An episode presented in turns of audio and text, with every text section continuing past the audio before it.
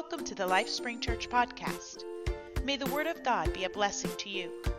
Connect with us and consider giving online at lifespringchurch.us. Let's jump into the Word of God today. the book of Philippians, chapter 1 and verse 6. This is probably not an uncommon passage to you. You're probably familiar with this passage today. Philippians 1 and 6 says, Being confident in this very thing, that he which hath begun a good work in you will perform it until the day of Jesus Christ. The day of Jesus Christ, I believe, in the context of this scripture, is referring to the day where we all get to meet him face to face. The day where he truly reigns as King of kings and Lord of lords, when we see him again and the skies open and we get to meet him and the church is captured away. So you can be confident today that what God started in you, he will continue it until he comes back to get you. Amen. Amen. You can be seated this morning. We're just going to talk a little bit this morning. If you'll bear with us today, it may be more teaching, preaching, preaching today. The evolving nature of a disciple. The evolving nature of a disciple. We'll look today at the maybe a character study, a, an individual in Scripture who stands out to us. We've all heard of him and we've all heard sermons preached about him and different aspects of his life. But maybe today we can, through teaching a little bit here, we can just walk through his life and his experience with Christ and then we'll bring it back around home to us at the end. How many's going to stay with me? All right. How many's just going to fall asleep and pass out and not be here? Nobody raised their hand. Awesome. Everybody's going to be here today. There's this story in the Bible where Jesus decides it's time for his ministry to be launched, and so he goes out and he walks by the seashore and he finds a man by the name of Peter and his brother Andrew, and he calls them from the ship, from fishing. And those aren't the two we're going to talk about today. But Jesus walks down the dock just a little bit further and he sees two more the sons of Zebedee. What an awesome name, Zebedee. And he calls out to the sons of Zebedee, James and John, and says, Hey, come and follow me. And they, like Peter and Andrew, left the fishing nets which they were mending with their father and began to follow Jesus. Sometimes my mind goes in, in crazy places and I try to put myself in the in the situation and on the on the dock or on the, the seashore there next to them and with them. And if I was an observer of what was, was going on as it happened, what was Zebedee's response? You know, guys, I got to fish in the morning. We're not fixing these nets to hang them in a museum.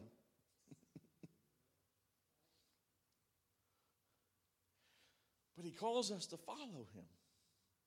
He calls us to follow him. If I could challenge you today, maybe oftentimes we hear the call of God, and there is inside of us an, an, an urgency and an immediate response that says, Yes, I will follow him. And before we fully step out of the boat and, and are committed to walking down the dusty road following Jesus Christ, we've already begun to think about Monday and Tuesday and Wednesday and next week and what's going to happen when I get home and people hear about this. And I don't even know if I can really follow through on this commitment, but and then all these situations and scenarios start working in our mind and in our heart. And, and maybe it's like Zebedee calling back to his boys Hey, now, boys, remember, tomorrow we're fishing. Enjoy the evening with the, with the teacher, enjoy the evening with the master, but the fish will be waiting. Right here in this boat, I'll be waiting.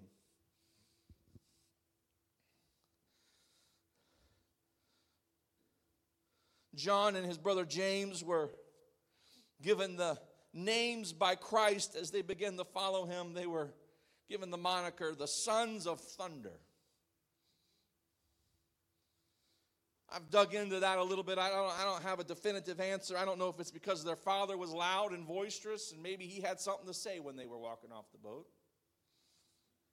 Or is it just the zeal of, of the two boys and, and they had to get it from somewhere? They were the sons of thunder. And if you met Zebedee, James, and John, you would not have, have found them to be passive, soft men. They were strong, they were robust, they, they fit the stereotype of manly men. Hard workers, toiling in the sun, working from sun up till sun down, even after the sun set, to make sure everything was ready for the next day. And so, from Zebedee and James and John, let's narrow the focus down to the one son, John. Who is John?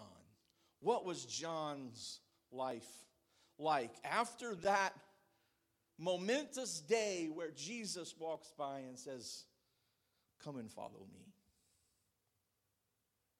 I think every one of us here today have heard that call from God and have experienced that call from God. And, and, and I think it's a, a safe assumption to make that because you're sitting in the house of God today. And we all seek and desire to be a disciple of Jesus Christ. Simply stating, I want to be a follower of Jesus Christ. We've made a commitment in our lives to be more than an observer of Christ, more than an acquaintance of Christ, more than just the casual check in every now and then news follower of Christ. He's more than a pinned, a pinned news topic in our Google account or our Twitter account, well, our X account. He's somebody of value and importance and of relationship in our lives who we've committed to follow. And it's that foundation I want to build on today in each of our lives. Each of us have already been planted into the family of God and planted into the, the realm of being a disciple of Christ. But how do I go from just being planted to growing into everything He wants me to be? What is the evolving nature of me in Christ? What is the evolving nature of a disciple? John was rough and tough, maybe even gruff. He had grit and grind. He was hardworking. He was a manly man. And he began to follow Jesus Christ. The dusty road didn't bother him. Long days weren't weary to him. It was part of his life cycle. He was known as the brother of James, the younger of the two. But now he had been called out. He was no longer second string. Come on. If your father owns the boat and you're the second in the, the line of boys, guess what job you get? All the dirty ones, all the hard ones.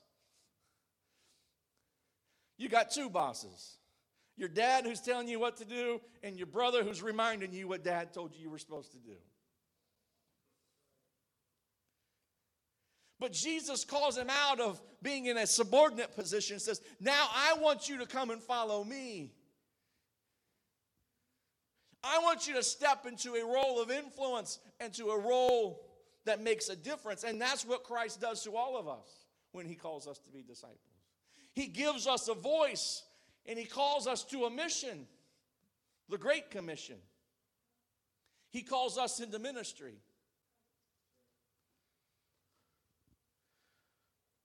Maybe that evolves and grows into standing on a podium on a platform behind a podium and, and preaching to people. Maybe that evolves into standing in stadiums and, and speaking to people. But let me be careful and warn you today. Don't fall in love with the position more than you're in love with the anointer. Fall in love with ministry. Don't fall in love with ministering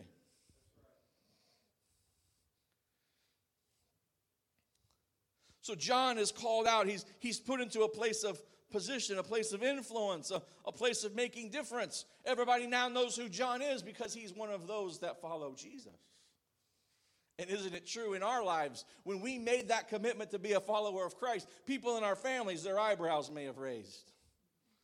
They may have had comments to say. They may have, have, have smart remarks or quirks that they, they would work in the conversations or into statements. Oh, you're, you're a follower of Jesus. Okay. And maybe in their private conversations, or, or maybe your family's bold, they say it. We'll see how long that lasts. We'll see if that really has any roots. Oh, it's probably just another passing fad. It's probably another one of those deals you're getting all wrapped up in and you're excited about, but, but wait till a little bit of hard time comes and you'll give up on it.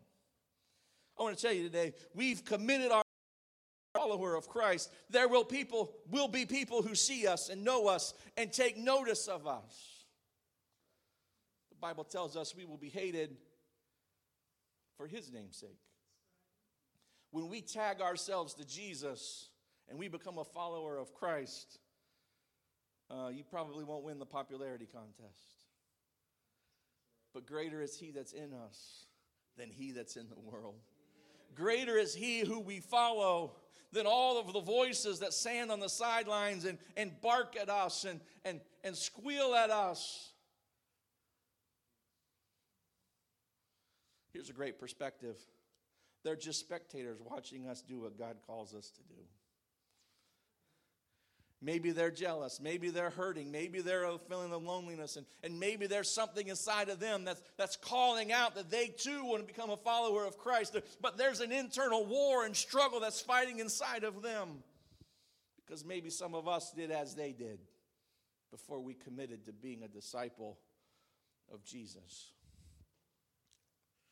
John follows, he's part of the 12, doing, learning, understanding and growing in his love for Christ. He becomes known as the beloved, John the beloved. It's been said that he's the only apostle, the only disciple, only of the 12 that ever got close enough to hear the heartbeat of Christ. Scripture tells us that he would lay his head upon Jesus' chest. He was so close and so near and, and so in tune with what God was doing. What a diametrically opposed picture that is. Of John in a garden sitting with Jesus at his feet, hearing him teach and giving him, giving him a, a, an embrace, maybe a longer embrace of appreciation and love and, and commitment from the man who would stand on a boat and bark out orders and pull the ropes and yank on the nets. Christ grows us, Christ matures us, Christ calls us to be ever evolving into who he wants us to be. He goes from John the beloved to John the apostle. And from John the apostle, he becomes John the revelator. What an incredible evolution we see in the life of John. John could be supposed that he comes from a prominent family. A father who does a trade of necessity, providing food for the village and the people in the town. A mother whom is quite presumptuous and not afraid to voice her opinion. Him and his brother, hard workers, you can see them being a prominent family in town, and it's his mother who boldly brings her two boys to Jesus. Boys, we're going to go see Jesus. I can just see her. She's probably the shortest one in the family. And I can see her, five foot whatever, between these two six foot boys, grabbing their hands and dragging them to Jesus. Mom, it's all right if you drag your kids to Jesus. Well, I thought I'd get more amens. It's all right if you grab a hold of your kids and drag them to Jesus. Maybe you can't physically get a hold of them and, and physically drag them into the presence of God. But there's nothing wrong with getting in a prayer room and getting the grip of your children's name and not letting go of it in your prayer until you reach the throne of heaven and you pray until you know that their name has been heard in heaven's courtroom.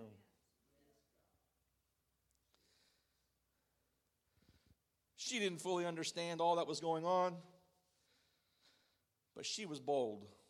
She walks up to Jesus. Hey, I want my boys, when you get in your kingdom, I want one to sit on your right hand and I want the other to sit on your left hand. Can we get that commitment right now, Lord? She probably worked the fish market where they brought the fish in. She could cut the deal. Oh, this is the best fish. You won't find another fish like this in the fish market. And Jesus is like, You don't really know what you're asking. You able to drink the cup I drink? You able to take the death that I'm going to take? All will. But then he closes it out and says, It's not my place to assign the left hand or the right hand. That's, that's my Father's business. He's saying there's coming a day where we'll have to drink the cup of baptism. There's a day coming where we'll have to the drink of the cup of becoming a true follower and disciple and commitment into who God calls us to be. But we can't negotiate where we work in the kingdom. We just must evolve and grow into who it is God called us to be.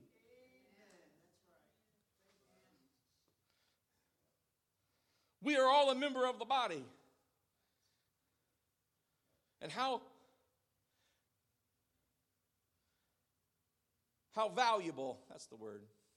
How valuable is your right arm if all it does is complain and moan and groan because it's not the left leg?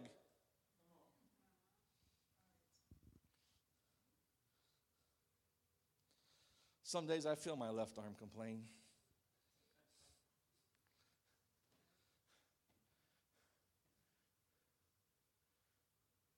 And that's how we are in the body of Christ. We have to accept who God has called us to be and what God has called us to be, and to be used in the calling which He's given to us, and function and operate under the anointing that He has given to us.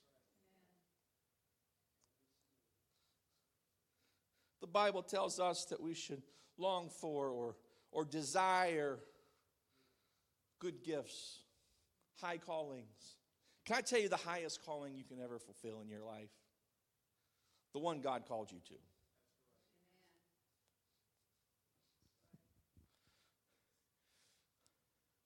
If you try to be somebody else who you're not, and you try to do somebody else's calling, you will be frustrated, you will get dismayed, you will, will become uncomfortable, and you'll probably quit. Because you're putting the right handed glove on your left hand. It just doesn't work, it doesn't fit. It's not right. Oh, you can twist your fingers around and get it on, but you're not going to be able to do anything with it. And so we must allow God to use us and grow us and mature us into who He wants us to be and to work in the ministry that He's called us to work in.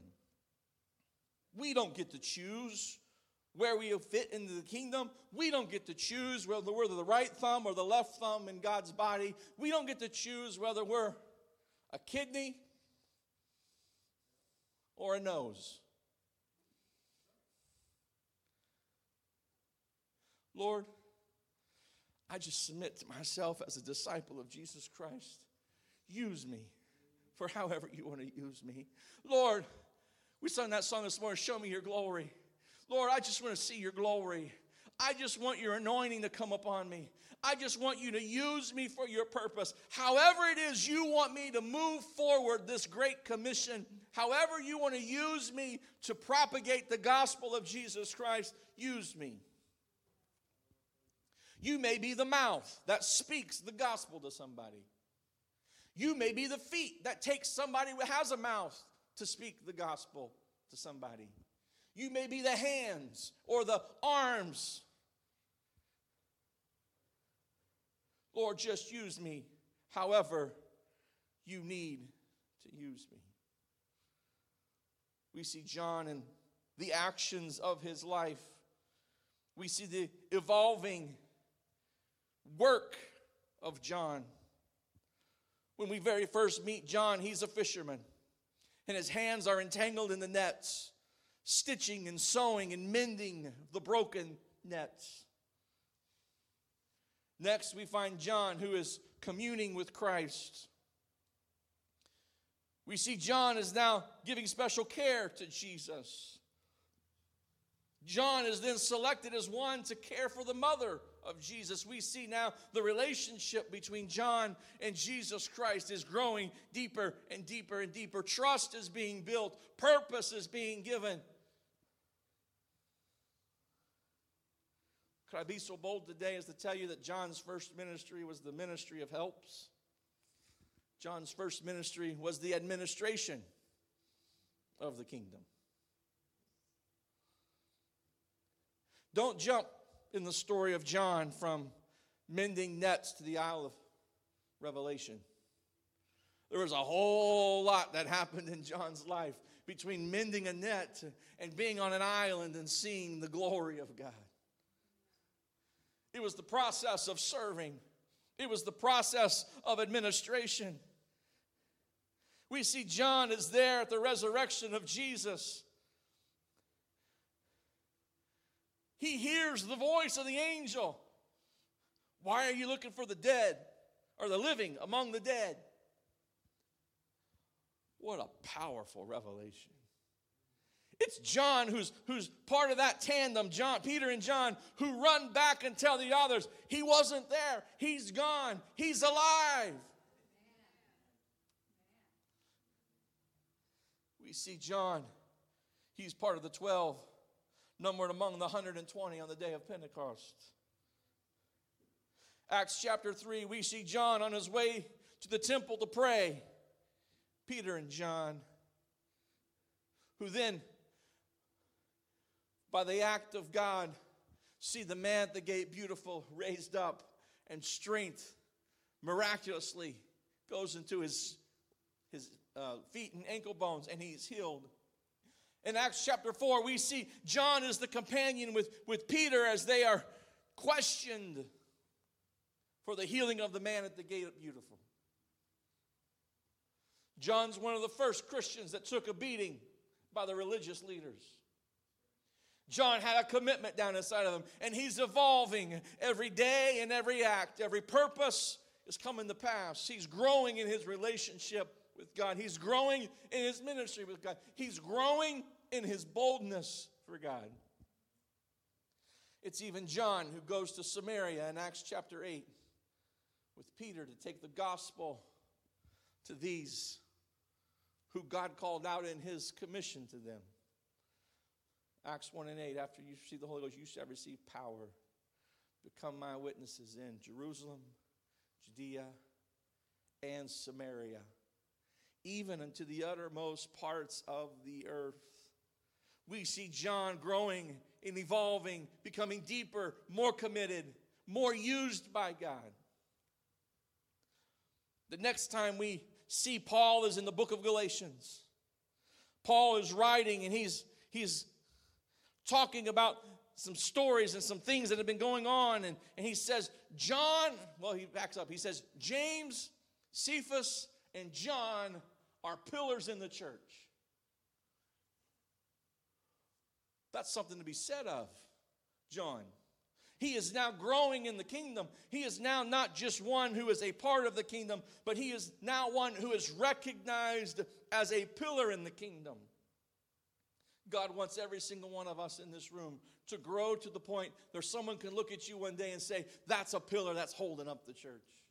That's a pillar at Life Spring Church. That's a pillar in the kingdom of God.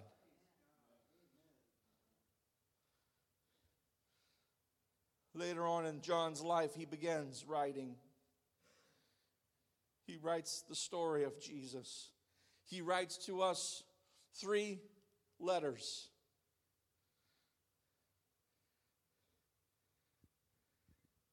The persecution of John didn't end in Acts chapter 4, but his manly manliness is that a way to say that? his boldness, his zeal. Man, it probably was crazy to get Peter and John next to each other. They were the last two you wanted to get in a debate about who Jesus was with. You want to talk about two people getting red in the face and steam coming out of their ears? You got Peter, who's just 100% zeal, and you've got John, who's a manly man, and Peter's going to convince you no matter what. And John's like, if you don't start believing, I'm going to pound on you.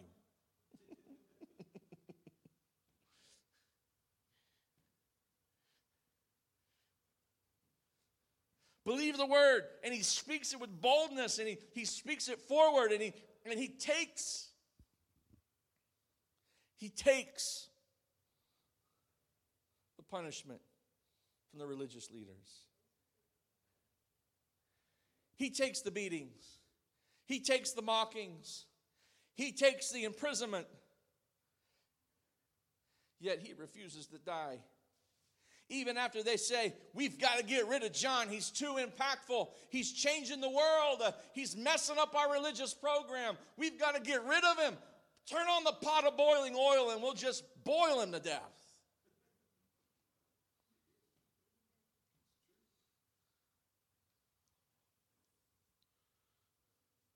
We can't assume in Scripture that God gave him any special graces in the boiling pot.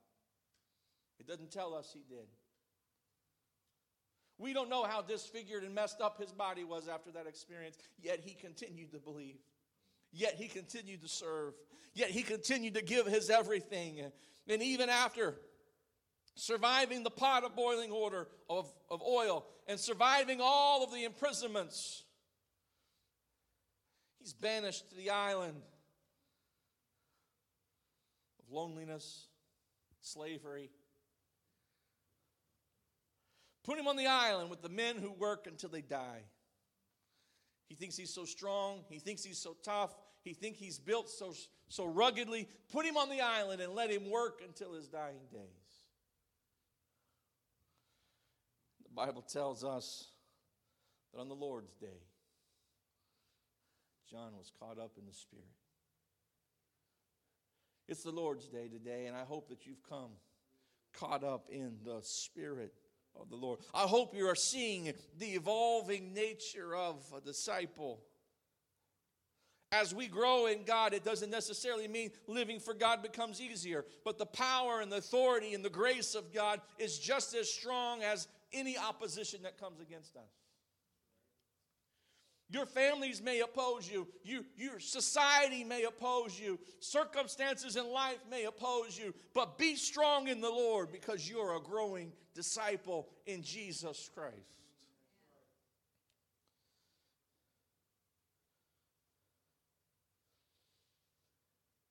He goes through trouble. John goes through true tribulation. The patina of his character is tried. And he's entrusted by God Almighty to give us a glimpse of glory. He's caught up in the Spirit on the Lord's day, and he begins to see visions of things that he doesn't even have the ability to speak of. He doesn't even have the ability to communicate them to us. They're so grand, they're so great, they're so big, and they're so awesome. They're so beyond understanding in his concepts.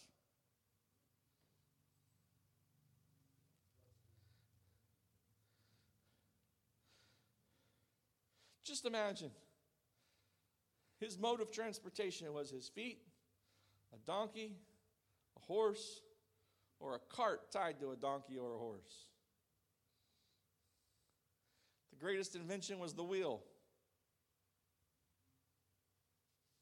And you're having visions of Nighthawk helicopters and World War II and World War III or whatever it is. And he's, he's seeing 2,000 years later down in his visions, and he's seeing even beyond when Christ comes back in his vision. It would be beyond our words to, to describe it. But it's not just the trouble and the trial and the tribulation he sees, but he sees one sitting on the throne. May I emphasize, he sees one sitting on the throne he sees God Almighty, the one and only Elohim. God who said, I must robe myself in flesh and take on blood so that I can die to redeem humanity. He sees Jesus Christ sitting on the throne, not shrouded by his humanity, not shrouded by flesh or carnality, but he sees him in all of his glory. He sees God in a way that Moses wasn't even able to see God. And then he's asked to write it and tell us about it. No wonder he said, Words can't even describe all that I have seen. What is the revelation of Jesus? Let me tell you what John saw. And you'll find the parallel in your life as you are an evolving disciple of Christ. First, you'll see Jesus as a person. Then you'll understand who Jesus is and what his ministry is, and you'll see him as the lamb slain to redeem us. And next, he saw him as God. He saw him in the, the true atmosphere where he lives. He saw him in all of eternity. He saw him as God. He saw him in all of his holiness and all of his glory. Bible says, bright as the shining sun. He sees his concern for his John, who sees him standing at the door knocking. He sees him in all of judgment, tribulation, hell, and judgment. He sees him in all of his wisdom. He sees him as the plan formed before even the foundations of the earth were set. He sees him as the mighty God come to redeem us. John gets the big picture in his vision. Who is John? That he would be privileged to stand in this glorious moment with God. Who is John that he could have such a great moment of revelation? Isn't he just the fisherman? Isn't he just the net mender? Isn't he just the son of Zebedee and the little brother of James? Isn't he just a small kid from a small town fishing in a small sea? Yes, that's where he started, but that's not where he ended because God had an evolving plan for his life. You may look at yourself today and you say, I'm just the smallest of the small. I'm just the youngest of the young. My faith is small. My beliefs are small. My hope is small. But start where you are today and let God begin to grow you. Let God begin to evolve you. Yes, you're a new Christian in Christ. Maybe you're a new disciple, follower of Christ. But can I tell you today, God's got big plans for you.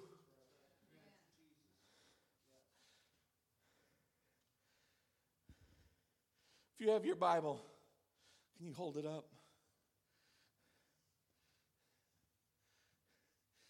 Inside this Bible holds the story of John, who was a nobody, who became a somebody. And not just a somebody that anybody can become, but he became a somebody that only God can make you into. The same one that walked on the seashore and said, John, follow me, is the same one who moves among us. Uh, and his calling comes out and his spirit draws at us. Uh, and in those moments of your difficulty, in those moments of your brokenness, you hear his voice calling out in your soul and in your spirit. Uh, he says unto you, Come and follow me and I, you're here today and you've made the commitment to be a follower of Christ. And I commend you for your commitment to follow him. I commend you for your faithfulness to follow him. But don't be satisfied with where you are in Christ today because he has bigger plans for your life. He has deeper depths for you. He has higher heights for you. He has greater joy for you. He has more ministry for you. There's a deeper anointing. There's a growing relationship for you in Christ. Don't stop in your process. Keep growing in who He wants you to be.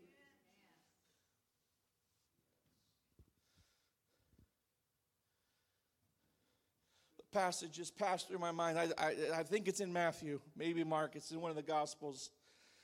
Jesus is teaching a parable and he's, he's telling the story of the mustard seed and how the mustard seed is planted and it's just the smallest of all seeds. And when it's planted, it, it grows and, it, and it's, it's just It's the smallest of all smalls. But it becomes, I believe the Bible uses the word a tree, where the birds nest. You may feel like I don't have the ability to support anything right now. I'm just a small little sapling. I've barely got myself pushed down on the leaves of the forest floor.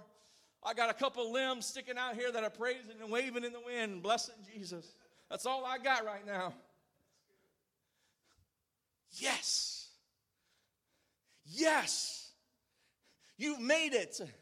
You've sprouted. You've taken root. You're pushing yourself upward. You're growing in God. You're getting deeper in your relationship with Him. Now let the sun shine on you. Now let the rain fall. Yes, there'll be days of storms. Yes, there'll be days of floods. But let the bark begin to grow. Let the next branch begin to sprout. Let the next leaf push itself out. And next year there'll be another ring, and another ring, and another ring, and another ring. And before long you'll look back and you'll say, I can't believe everything God's been doing in my life. I can't believe everything that God has done in my life. I'm going to tell you, I can tell you the ones who become dissatisfied in living for God, they're the ones who become stale and stagnant and quit. They're the ones who become apathetic and comfortable. Apathy kills growth. Apathy is a disease that will invade your life uh, and you just become comfortable with where you are. Apathy kills passion. Apathy kills vision. Apathy destroys purpose. Apathy robs us of passion. But I'm telling you today, don't let the storm stop you. They say that as the tree bends in the wind, it pulls the fibers and they grow back. It's the fibers of that tree and it becomes stronger as the wind blows. I want to tell you, God doesn't take away all of our problems. But He says He'll never leave us and never forsake us. There's some stuff I've gone through in my life that if God hadn't been with me, I don't know how I'd have made it through. But because I had somebody I was following, I had somebody who was already laying out the path in front of me. I had somebody that was shining the light to show me where to walk. I was able to walk with confidence even though I couldn't see. I was able to walk with surety in my soul, even though my flesh and my humanity didn't know what was going on around me. And you too can grow to that place in Christ. You may fail. No, that's not a true statement. You will have times you fail. Have a good day. No, that's not the end of the message. We all have moments of failure. We have all had moments where we disappointed ourselves and we walk away knowing and feeling that we've disappointed God. But the only person that's quit on us is us. God didn't quit on you. The blood of Jesus Christ didn't dry up because I made a mistake. The power of His Spirit wasn't blown away with the next gust of wind because I failed. No, that's why I serve a God that's bigger than me. That's why I serve a God that's more than the creation of my hands or the figment of my imagination. That's why I serve a God that's bigger than a hobby or a talent or I'm getting off on the tangent. That's why I serve a God that's bigger than who I am. Because when I fall, I need somebody stronger than me to pick me up. When I stumble, I need somebody that has more grace than I do to show up into my life and help me. When I fall down and I make a big mess of things, I need mercy that's bigger than the mercy I've ever experienced before. And the only person that can bring that to you is Jesus Christ. Be a disciple of Jesus Christ, but don't just be a satisfied disciple, be an ever evolving disciple of Jesus Christ, growing. So when you fall, get back up. If you slumber and sleep in the kingdom, wake up. If you struggle, tighten up. If you feel stagnant, let the power of the Holy Ghost sweep through you again and quicken you back to life. Let Him bring new hope and new promise into you. And strive, strive to be transformed in your heart. You can stand with me this morning. Romans tells us, Be not conformed to this world, but be ye transformed by the renewing of your mind. I just come to you today to preach a message of hope. If John can do it, you can do it. If God found confidence in a little fisherman on the seashore and could take him from being a net mender to being though John the Revelator, he can take you and fulfill every purpose he's called into your life. This is why Paul wrote the words that he wrote. And I love the beginning of his words. We started with this verse today. Being confident